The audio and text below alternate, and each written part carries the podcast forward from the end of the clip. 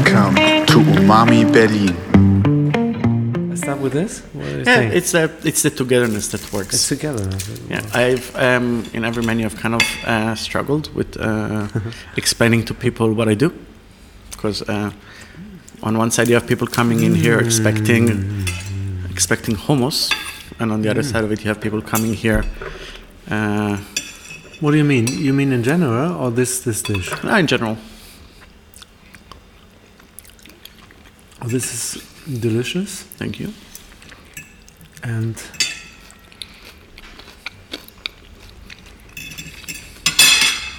you can easily enjoy every part of it. Yeah. Is, uh, the fish is what is it? So it's a horse mackerel. Horse mackerel. which represents for me the um, uh, the biggest um, revelation of the last year. Mm-hmm. Um, I was in Israel for a week, first time in eight years that I've been Mm-hmm. home. It's not home, but I've been to my homeland, And where where have you been? Tel Aviv. Tel Aviv. I went for my cousin's wedding, and I said, okay, I'm not gonna just fly in for the wedding. I'm gonna be there for a week, and I'm gonna see what what is new in the culinary scene and what's. Uh, And uh, exactly as I landed, like a week before, uh, they closed the ocean, so they stopped fishing. On one part, they said it's some sort of a ecological thing that of, due to overfishing, but on the other side, they let the big companies with their big boats go out, and the small companies. Uh, So you sus suspect something else? it's always political. In Israel, in Israel, it's always political. It's always uh, let's find uh, some way to make uh, um, the private citizen's life a bit touch more difficult, so he can appreciate what he has when we're not doing it. It's a form of mind control. And that's and that's how you you came to this fish. Yeah, and um, and one of the things was that okay, I'm in Israel. I'd really like to cook dinner. I'd really like to kind of cook with friends and stuff. So we did an evening in a restaurant, and we kind of started looking for ingredients. And um, we talked about the fish, and he said, my my friend said, listen, we're limited right now because the ocean is closed, but we get only the good stuff. Because the big fisher, fishing companies they catch everything but they don't care about the the special stuff. They care about the the big tunas and they care about um, Yeah. dorade and they care about the, Yeah. the adler fish which are the basic fish that sells in the supermarket. They don't care about the special stuff and when i was there they caught um, i don't even know what's the english term for it a flock. Uh, a group of uh, horse mackerels. And they were just amazing. It's um, super tasty raw. Has a very strong sea taste. It's super rare even in the Mediterranean. Uh, they're not big, but they um, they're kind of related to the amber to the amberjack, uh, to the um, uh, Spanish mackerel, to the bonito. It's like it's not like this um, smaller mackerel that we can think about, but something completely different.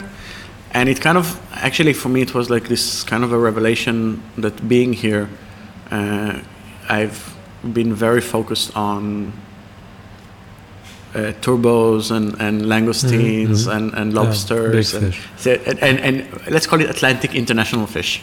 Yes, and that yes. and part of the concept is basically being true to to where you The come region, from. Yeah. And and is it difficult to get uh, Yes. the fish here? So the that's the, so that's the yeah? funniest story. It's a challenge, yeah. It's, a challenge. So there is very a very little uh, importing of Mediterranean fish into Germany, Mm-hmm. and it's a market that loves quantities. So where a German the German market loves when people buy a lot of something, then it comes in in mass quantities. It comes in cheap.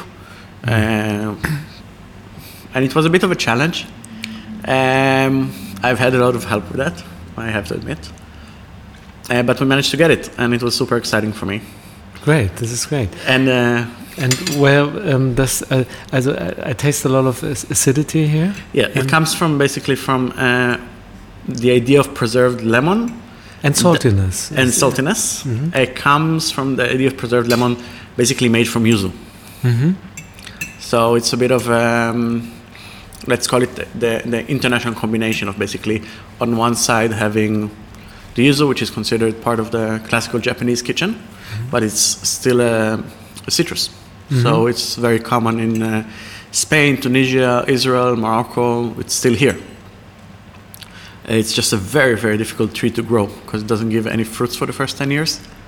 So you really need a farmer that's very patient and can, can see into the future. And the second thing is there is a, a salsa of yellow dates. You see them mostly in the Turkish markets. These mm-hmm. um, unripe, unsweetened dates. Um, mm-hmm. They're very tannic. And the first instinct that I got from tasting that was that it's not very dissimilar to tomatillos. So I've made almost so I've made almost a salsa sauce out of it, basically taking into an almost Mexican interpretation of a Middle Eastern ingredient. And I think this kind of, in a way, this plate kind of This- summarizes what we do. Yeah, this is um, the dates are much softer and um, lighter in, in, in taste, and yeah. then and then this um, the creaminess and the, the cheese breaks the, the saltiness and Yeah. the acidity. Yeah, it's it's it's great. It's a it's it's like music. Thank you. Yeah, but you said this brings down or comes down to, to what you are trying to achieve here. Um, and you said um, your cuisine is very much located in a certain region, but it's um, um, and this is something I um, um, there's a phone ringing. Yeah. Is it important for you? Uh, just get me the. I'll shut this up. So in fluent German, you you No, no, answered no, the no, phone. no, no, no, no, no, Uh, no. Don't but- say that. No, no, we, we, we, yes, I heard it. But, Don't say uh, that. Nobody. But nobody we won't switch. No, no, but, No- but you nobody- speak German. You speak No, German. nobody knows. It's Nobody like, knows, but It's like, do. it's like the secret. Um, it's like a secret. But why, why hiding this? because I because a- I don't because um, Yes, you do. But no, um, I sound like an idiot, and um, I, I everyone sounds like an kind of an idiot in a different language. Yeah, exactly. Strange And- language. And so- I'd, and I'd rather not sound like an idiot. I'd rather sound like myself. I'm much more. Um, I, I can be myself in English, so I can be Okay. funny. No, I can be. I can use um, word plays. I can. I can engage in a conversation. In German, my language is completely functional. I used to say that I need, that I only know German when I need to know German. All right. You know, Okay. how good is your German? Well, if, This if is- the police officer comes, I know what to say. Okay, this That's is the- yeah, well, that's that's fine, absolutely. Yeah, but no, I I just started to say that um, locating your food in a way is um, you said um, that's that's what you uh, going to do or that's what you um, are trying to uh, trying to achieve, um, and that's something I watch in, in Berlin um, a lot of times. That food is more and more located in certain areas uh, or in a certain authenticity, maybe. Yeah. Yeah. Let's let's talk about that a little bit. I think it's different than what's happening right now in Berlin. I think a lot of people are saying, okay, we're going to use regional food where I know the farmer, where it's nearby, where I can um, kind of have an influence on the production process, even. Um, and it's a low CO2 signature and a lot of things that have to do with the sustainability of the supply chain. For me, it's kind of different. It's, first of all, it's impossible for me because my uh, my terroir is is uh, 4,000 kilometers away. Uh, so it's not the same. I, I, I also don't know how much um, chefs that do that in Berlin do that from feeling that it is authentic because they're not. I don't think. I think very few of them are doing actually German food. So I think it's about getting a product that. The closer you go to the this, the, the more you cut out the middleman in a supply chain, the more you get closer to the source, the more uh, you have control over the quality. The more the quality becomes the, the main thing in it. Because I think that when a, a big supplier, and I'm going to give the example of, of Deutsche See, uh, buys fish, they think about needing to supply thousands of restaurants, needing to supply uh, hotels and embassies and everything from um, one Michelin starred restaurant to an Italian restaurant that has a nine euro lunch. So the, they, they think big. They don't Yeah. think, um, I just want this quality product.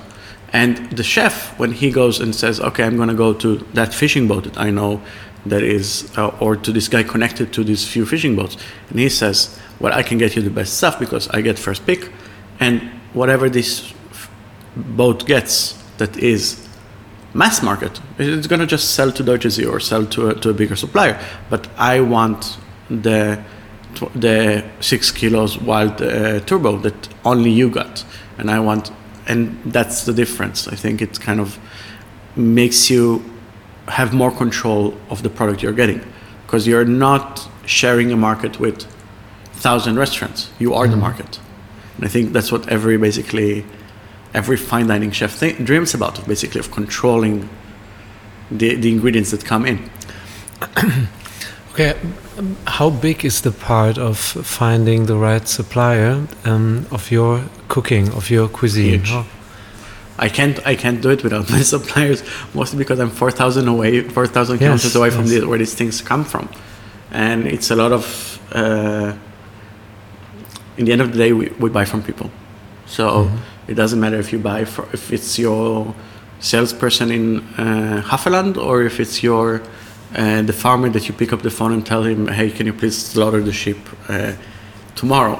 Um, for me, it's the people that uh, import and travel to Syria and Turkey and uh, Lebanon and Jordan and bring interesting stuff with them. These are the people that I need to work with.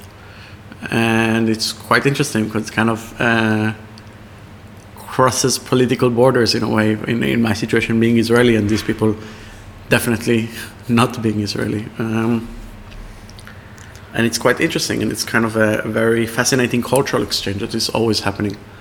And I think that's that's the fun part of it. And is it an, an ongoing process, or, or are you Always. always? So um, even after how long is Prism open now?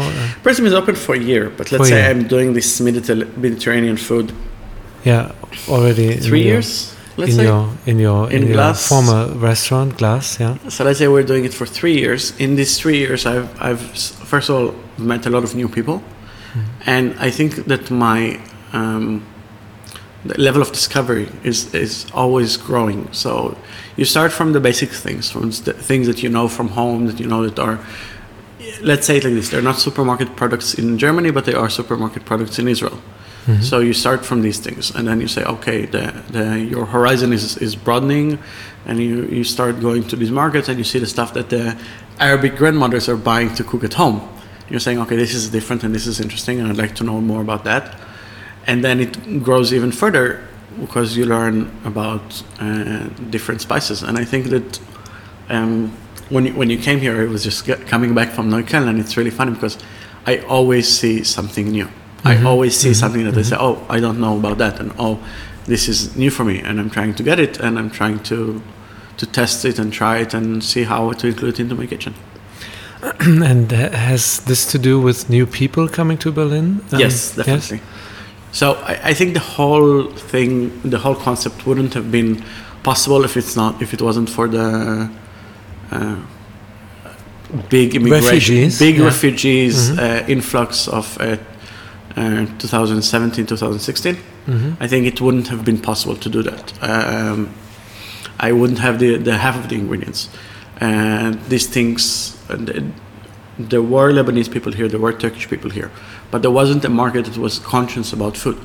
And I think you see that very well in uh, in Neukölln, how the, the Syrian immigration came in, and suddenly new restaurants open, how suddenly um, new uh, supermarkets open, and um, it's quite intense. I mean, you have a Syrian restaurant nominated for Ber- for Berliner Meisterköche Zinnersort. Yeah, It, yeah, it says yeah. something. It says something about says what's something, happening in the city. And these people have food as a very. They come from a relatively rich society. They have, um, well, that's completely broken now, but um, they they opened um, pastry shops. They opened restaurants. Uh, and food is coming forward, and then you see that again. The selection that I'm talking about, it's always always growing. So three years ago, there was no wild herbs. Mm-hmm. Now every mm-hmm. winter, every Tuesday, there comes a mm-hmm. huge delivery of wild herbs from from the region, which is something that's completely unique. Tastes like nothing we know uh, here in Germany. It's a big thing, and uh, maybe not every Berliner is aware of that. Exactly. I think, yeah. And, and and it's sometimes it's a bit uh, lack of the draw on what day you go to the supermarkets there, but you have their amazing things that you don't normally see.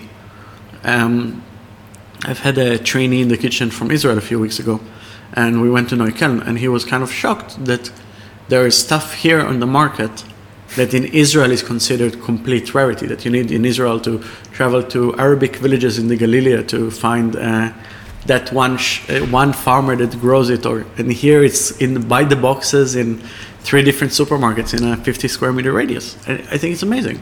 yeah, it is. It is. Um, but it's it's good because um, it means the culture is coming here. It means that the that culture is enriching our culture, and um, Yeah, wh- what does it mean for the for the um, for the cuisine, for the development of of the cooking in in Berlin? Um, do you think that there are? What is the trend? Is the trend going more to the to um, to authentic um, food, or to um, or is there a kind of melting together? I think it's a, on. I think it's a process. I think I think the current trend is probably would be the novo regio uh, regional ingredients uh, minimalistic being influenced. I genuinely believe that Middle, Middle, Middle Eastern food is the next thing. I think you can't ignore that. We have so much rooted on the same things, unique ingredients, cooking over open flame, a lot of smoky taste. It's it's uh, with global warming, you have more sunlight here. This kitchen with the fresh lemon juice and and the fresh garlic really kind of becomes important, becomes very relevant um, to, to to the climate. Uh, to the people, uh, you go on vacation in Greece and Morocco. You, you like this food, you come back home, you want it, and I think that you have this huge amount of human talent coming right now from Syria, from Lebanon, from Israel, coming spreading across Europe. And I think it's the next thing that's happening. And what's about the possibility to cross borders, as in um, culinary, um, um, in a culinary way? I think that's a, that's a big thing too, because you can, uh, as you do, you can um, close the gap um, between cultures in a dish. Yeah, I, I like the idea of it. I think that a lot of people come in with a. I think the first step of this will be the traditional mindset kind of becoming more more persistent. I think having uh, Aldi Mashkino nominated for the Meisterköche was was one step of it. I think there is uh, um, Malakeh that in Potsdamer Straße she does amazing Syrian food. Uh, you have Damascus the Konditorei that does amazing uh, baklavas, and I think it's um, it's only a question of time before they kind of realize where they are. I mean, if you look at Kin Dee as an example, and I'm really, I, I really love that example of basically doing Thai food with German ingredients. I think that's obviously the future. It's, but it comes, it takes us time to kind of learn where we are. So the first step is obviously bringing everything that you know and having the authenticity, and then the next step is basically realizing where you are, what's the ingredients that are common here, and adapting to where you are. I don't think anybody it's on anybody's list from this group to basically go back tomorrow to Syria and open a new restaurant. They're here to stay, and I think it's a good thing. And I think it's going to bring a lot of uh, interesting influences. I think you already see it. I think uh, you see it in uh, Eins. There is the Zanla dish with the lamb and the falafel, and I think you see it in. Uh, Bieberbau, you see it, you see it in quite a lot of restaurants. It is kind of um, even uh, Lodenstein. So you preserve them on suddenly on the menu. Harissa, uh, grilled cauliflower, tasted are Medi- very classical Mediterranean, very classical Middle Eastern. They're suddenly coming into. We have a lot to learn from each other, and I think and I think that's great. I think. Uh, I think it's just about enriching the culture. Same way that there is um, there is Italian pizza and there is New York style Mhm, pizza. mhm, It's a it's a complete new thing that was created due to Italian yeah, immigration into New yeah. York. learn learn from each other, but but staying specific in a way. Yeah. Um, you be, before you you decided to um, go in this direction, this and do this specific culinary style of voyage. Um, you you worked on an international, more international, uh, yeah, base. Or we all make you- mistakes. I wouldn't say that um, because there are great names on your um, CV list, um, like Jason Atherton, right? yeah. Marcus Wareing and um, Alinea, um, the restaurant in Chicago um, of Grant Achatz, Yeah. right? Three stars and um, really world famous. Uh, so, so tell us a little bit ab- about this, and why do you think now that's um, a personal mistake to to go in this uh, direction? Uh, okay, so my education has always been like my work experience has always been in, let's say, it's something that borders on French modern. So if you strip down the Alinea from all the fireworks and all the uh, Gimmicks. yes, yeah, you said I, I, I, I, would I would silently agree. Um, and gimmicks, you would take it. It's the French Laundry. It's basically it's where Grant Achatz grew up. It's where half his team basically came from. This is what he, the way he's running the kitchen. This is the philosophy. The the preparations themselves are classical French. The techniques and the things behind it are postmodern reinterpretation of a restaurant. Uh, Maze was um, in with Jason Atherton was more Pan Asian French. Uh, Marcus Wareing very classical French. Um, hibiscus French French. uh, and I, for me it was always these kind of restaurants. And when I came to open my own restaurant, I think I kind of I stressed. I think I wasn't ready. I was way too young to open a restaurant.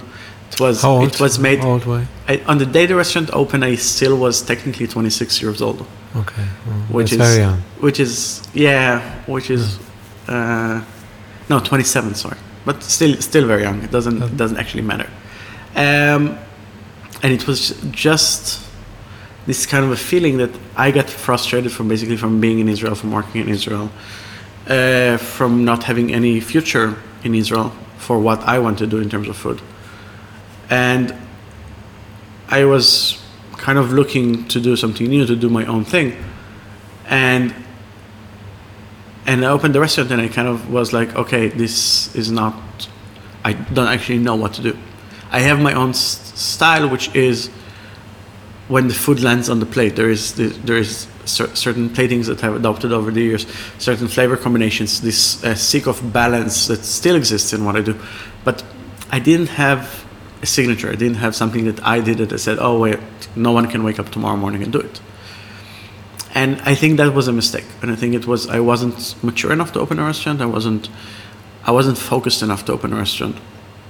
And the thing that happened was that we, I struggled. And when you struggle, the instinct is to basically go to basics. Is basically mm-hmm. Mm-hmm. take the stuff that you know and basically mm-hmm. Wrap yourself around it. Surviving more. Surviving more, yeah. But you do it Oh. by basically, you know, these flavor combinations work. You know, these dishes work. You kind of try to to focus yourself on something that is that is known to you, that you mm-hmm. have cooked this a hundred times. So, for me, it was it lacked uniqueness. It it had my my palate. It had my hand on the plate, but it wasn't mine. Mm-hmm. And I think that the first night and that we did the Middle Eastern concept. Uh, it was a winemaker's dinner.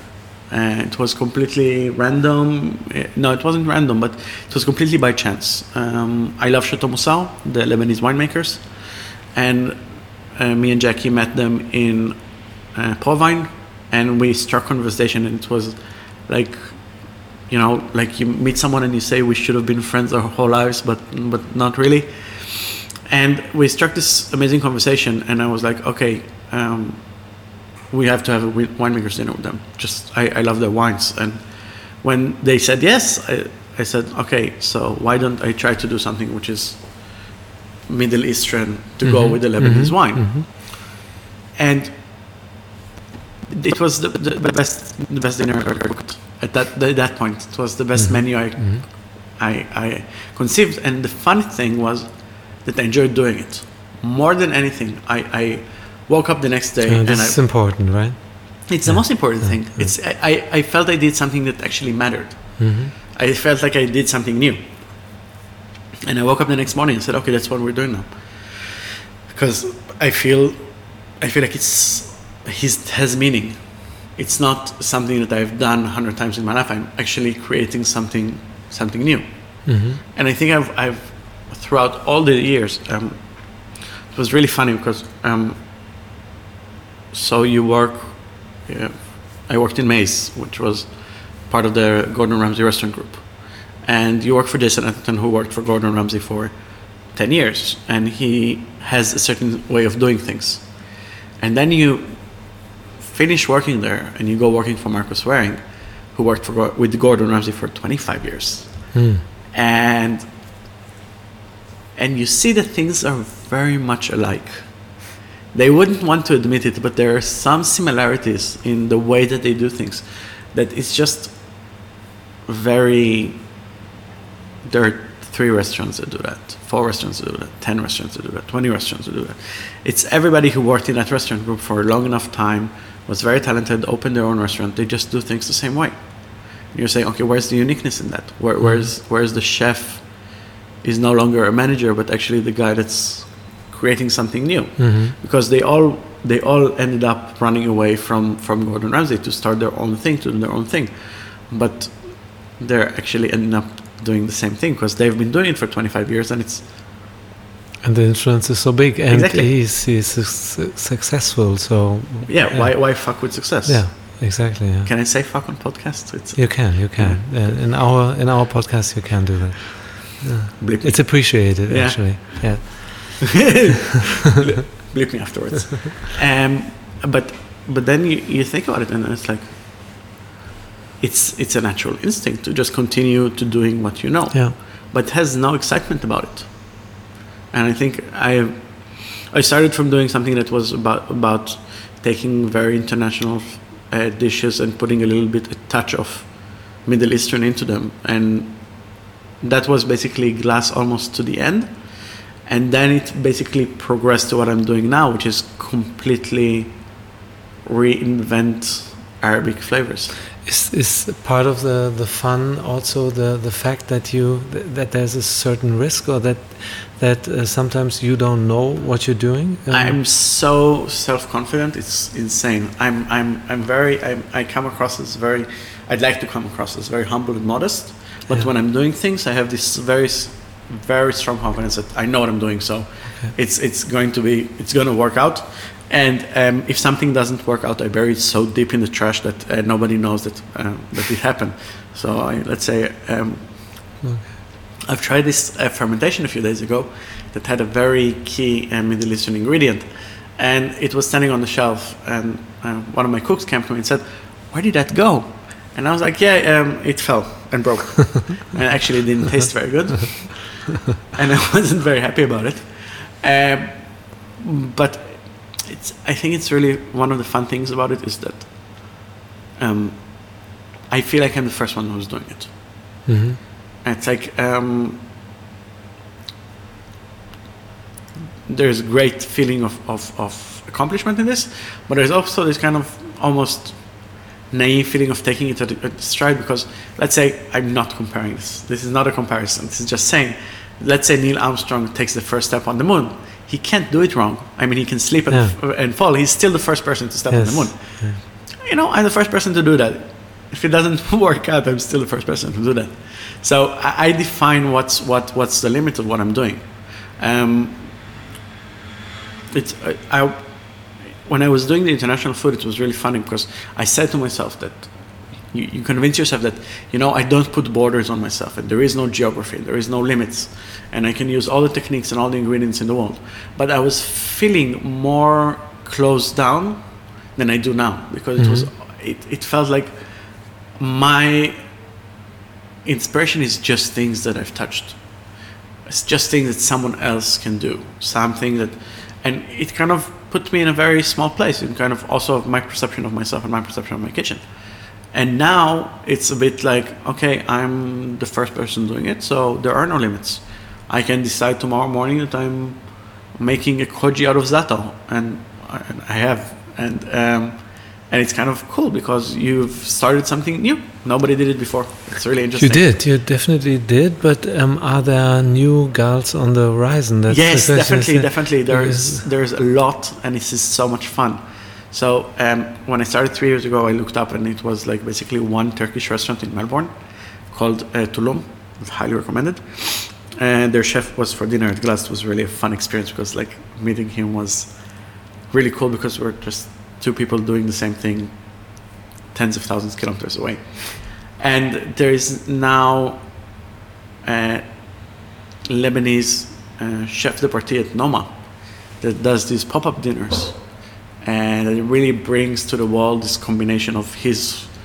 And I think that's the most important lesson from all this. I'm going to get to it in a second. And there's also an ex Daniel Boulud uh, sous chef operating in New York doing that also sit at the pop-up level, but uh, I think they're they're bound to open their own places. Mm-hmm, I mean, mm-hmm. uh, the the uniqueness of the and the and the talent is is there, and I think that what I want to say is that the most important thing out of all of this is the authenticity of it. Is that is basically is the connection to the roots. I think trends come and go, but if you look at, at certain chefs, if they bring if you bring yourself to the plate it's above the trend. Mm-hmm. It doesn't it doesn't matter anymore what's what's in the background. You're good. You're you're you're if you're doing yourself and you're doing it well, then you're above the trend. You're mm-hmm. above the what's what's happening right now. Mm-hmm. So somebody can come right now and let's say the, the again the trend is the Scandinavian minimalistic uh, regional food. Somebody will come right now and do not regionally driven, but take German food into fine dining, he will be above the trend. Yeah. One trend certainly is um, to scale down in a way top food um, in a and present it in a casual way. You have this social menu. I, I don't know if it's a trend, but um, I think it's it's something um, that you can see everywhere in Berlin. And another thing seems to be that simple food gets more and more refined, or more and more specific, or more and more interesting. Yeah, I think that's a blessing for Berlin. I think yeah, that the fact yeah. that the casual. So when I moved here eight years ago, which is a long time ago, uh, the casual food scene here was um, I don't want to say bad words, but embarrassing. Yeah, because it was very limited. There was a lot of really bad coffee. yeah, a lot of a lot of true. a lot of really simple restaurants, but in, yeah. in a bad way. Simple in the sense yeah. of it's like you you are strongly connected to Italy. You would yes, say there is there yes, very there were eight years ago many good Italian restaurants in Berlin. No. Um, and I think and I think that was like a bit got into people the idea that the food in Berlin isn't good, but I think now it's completely different. Now you have in every kitchen such a strong combination of international cooks coming here, human talent, endless, endless human talent. And you have these trends basically anything from uh, good Thai restaurants to really good uh, Japanese food fusion, uh, barbecue culture that is out of this world. Mm-hmm. I, I, mm-hmm. think best in Europe. Um, and, and you're starting to see this kind of increase in it, and I think it's because the younger generation cares more about what they eat and they want quality. They're not as functional about it as previous generations. And you have this international expat audience, and they're creating this new and exciting restaurant scene, and it works. It, I think the the jump that Berlin made in these eight years is uncomparable to anything to, to Copenhagen and London and but the, just the leap is much more significant is basically from zero to a hundred yes yes that's that's really amazing and um, I don't know if if and if um, everyone in Berlin is aware of that. Um, the the culinary scene is, but um, and you are, but um, many people. It takes time to to educate an audience. I don't think you can force it into somebody's throat. I don't think somebody who eats every week at his uh, local bakery that buys frozen goods from some margarine heavy factory that produces tens of thousands of croissants a day can you can tell him, listen, if you pay two euros more, you can have this handmade croissant with the real butter and the really good uh, Valrhona chocolate in it. Go, go, go convince someone. It doesn't work like that. You can't tell someone to do it. He needs to want to do it. and I think that's that's the the gap. That's it, these things take time, and I, but I think that still the the leap that has happened here is is is is unexplainable. It's amazing, and I think the other thing is that you do have the younger generation being more into food and kind of pushes fine dining restaurants into. Um, I, would, I wouldn't say accepting. It's not that. It's more allowing it, more kind of trying to to make Yeah. themselves accessible to bring this audience. Um, And, it, and it's part of a certain lifestyle. Um, you have those photos on social media, Yeah. etc. Look at the restaurant today, it- Part of it. and but I think it's kind of it's it's an international thing. I think in, in per se New York there is the 30 under 30, which is uh, listen, it's the most expensive restaurant in New York, and they're doing uh, 30 seats every month for people under 30 year old for under 100 euros, under uh, under 100 dollars, and that's like third of the price. And that's I don't think it's about the restaurant making money because the restaurant basically gets booked out in days out of we can sell it if we want to. Yeah. Um, it's Just- a, it's about reaching an audience and basically Yeah. saying, hey, somebody under 30 is right now wants to eat Yeah. in my restaurant. I want to allow him to eat in my restaurant.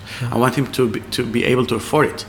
And I think for me the the social thing was I realized that it's happening that people in Berlin want food, not just the full experience. They want to have to be able to to enjoy everything. And I think you want to allow it. You want to let people try your food. We're all, in the end of the day, we're all artists, and we all want to be loved, and for people to eat our food and say, "Wow!" So the more people eat it, the more, the bigger our audience. Hmm That's what we want. So I think it's a very natural connection to that. I think um, I I came to Berlin. I think the Tim Raue lunch used to be like this thing where you would go and Yeah, a and, little and- bit. Yeah. yeah. Mhm. Now it's not anymore, but prices have hiked a bit. But uh, I, I mean, I it's not every day anymore. Huh? It's not. Um, It's it not every doesn't day. o- offer it uh, any day, uh, every day anymore. Yeah, but uh, let's say the, the lunch for sale. It's like it's it's a great opportunity. You, you take 50 euros. You have all the all the bells and whistles of a two Michelin star restaurants, uh, and the same desserts that uh, probably the best pastry chef in Germany is making for the dinner menu. So like, why not? I mean, Yeah. just do it, and it's fun. I mean, it's it's it's great to see the the Scandinavian customer who comes to Berlin, sees the alcohol prices are down and drinks all the fancy wines and orders the eight courses, sits down for four and a half hours, and to see the 25 year old people who are excited about food and wow, this is our first fine dining restaurant because it's uh, there's this sharing menu and we want to try it. So that's great.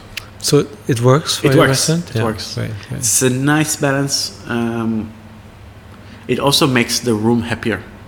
You know, it makes it l- less stiff in the atmosphere. I, I love that because um, it just gives us also, in the same way that it kind of unstiffens the team.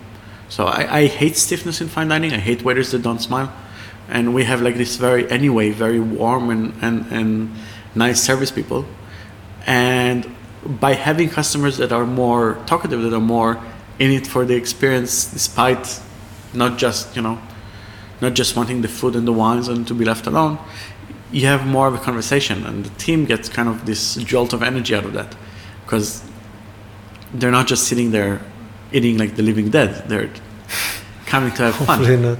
Yeah. Um, how international is your your audience or are you guests? That's here? the funniest thing. So, in Glass, I was very lucky. One of the things that kind of survived the restaurant for as long as it did, despite having quite a difficulty with the local market, was that I had quite a lot of international acclaim in the first two, three years. Things that mm-hmm. today I look back at it and it's like, okay, this would be really nice if it would happen again now.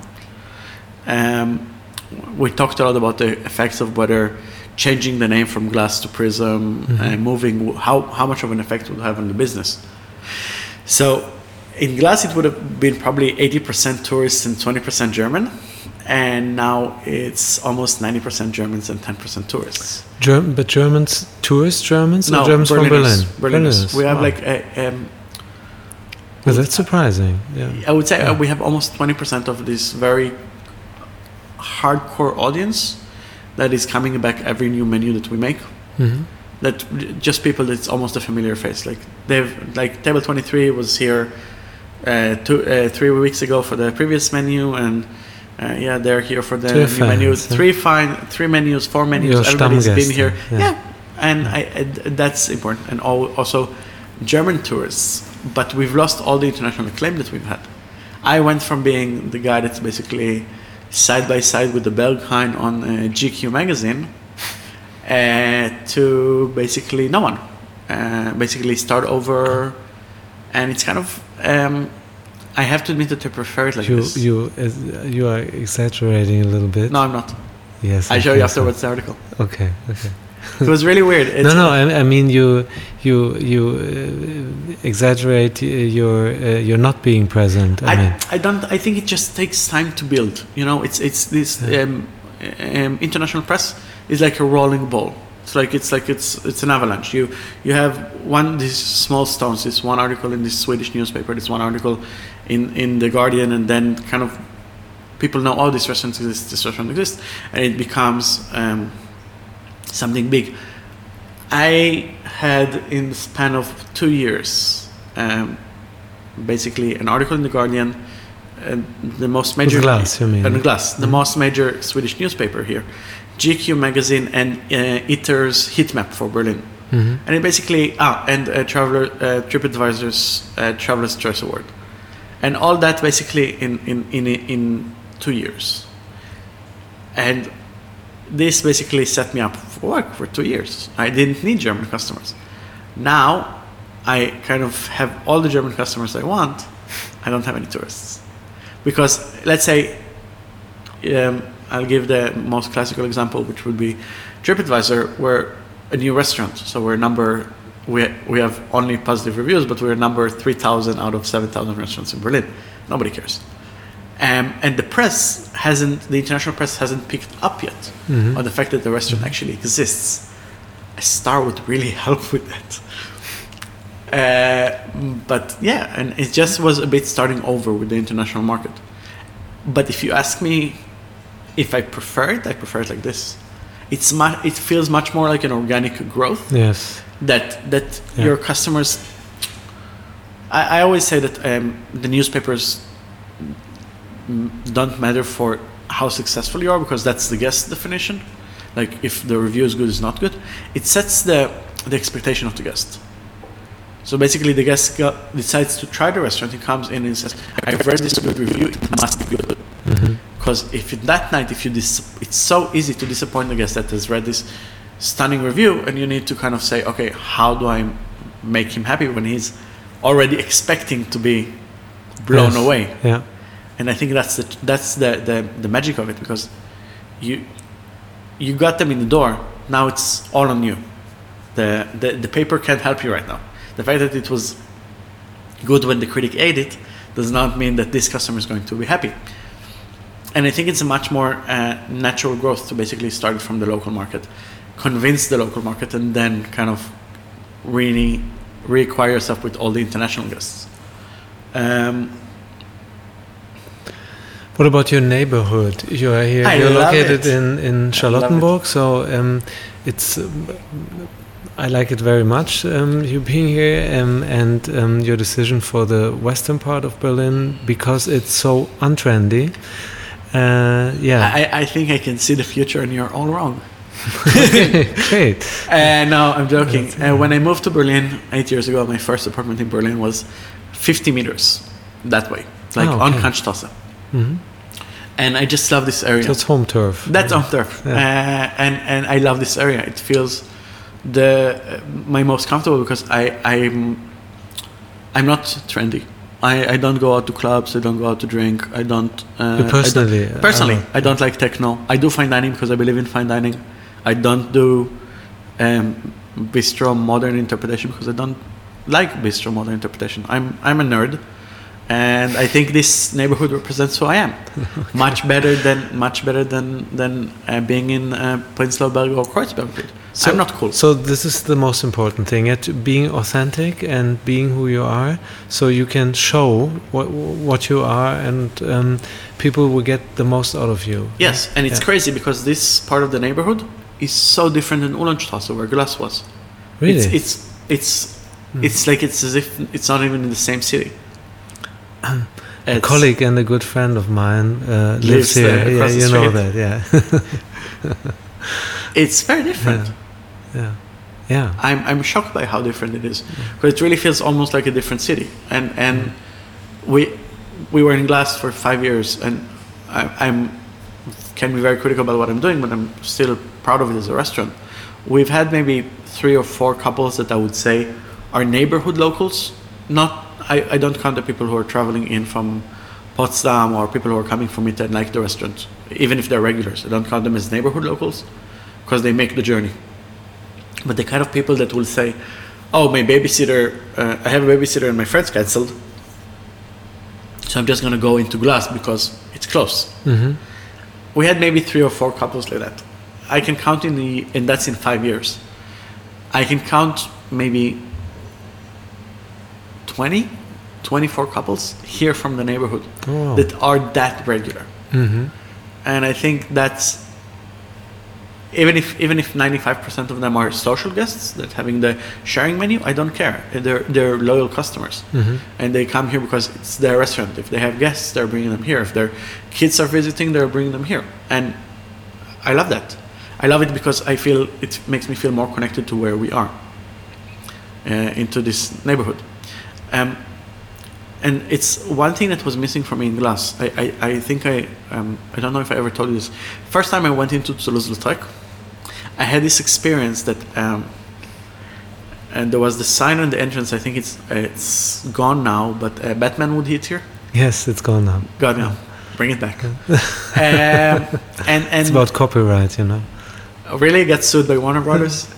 um, the basically the, the, the wallpaper and, and the dress and, and the mm-hmm. music, Mhm. not mm-hmm. being a classical restaurant music, but being what Max and Ilona like. And and mm. there was this coherence in the experience that I kind of said, you can't fake it. Yeah, It it has to, and yeah. I think that's what I've managed to accomplish here that wasn't in, in, mm. in glass. To, to be in the right place that represents who I am and create the location that represents who I am. And it was, I think it was such an amazing experience to, to see that. And I think it, ma- it made my whole appreciation for the restaurant basically. The, the, the, uh, the amazing food, amazing service. But the coherence of the experience was everything. The fact that in every part of the experience, it sings it actually screams almost um, in, in a very very authentic way because you can't fake it Yeah. you can't make this stuff up and it's i think it's when you have enough confidence in yourself to do you're mature enough to do things the way that you think are right and i don't care what the critic says and i don't care about what this old guest is going to come in and say oh this music is too loud or this why is the waitress so happy I I think it's just just great. And I think that here we have this I really like the fact that I think that my service team kind of represents me in the dining room.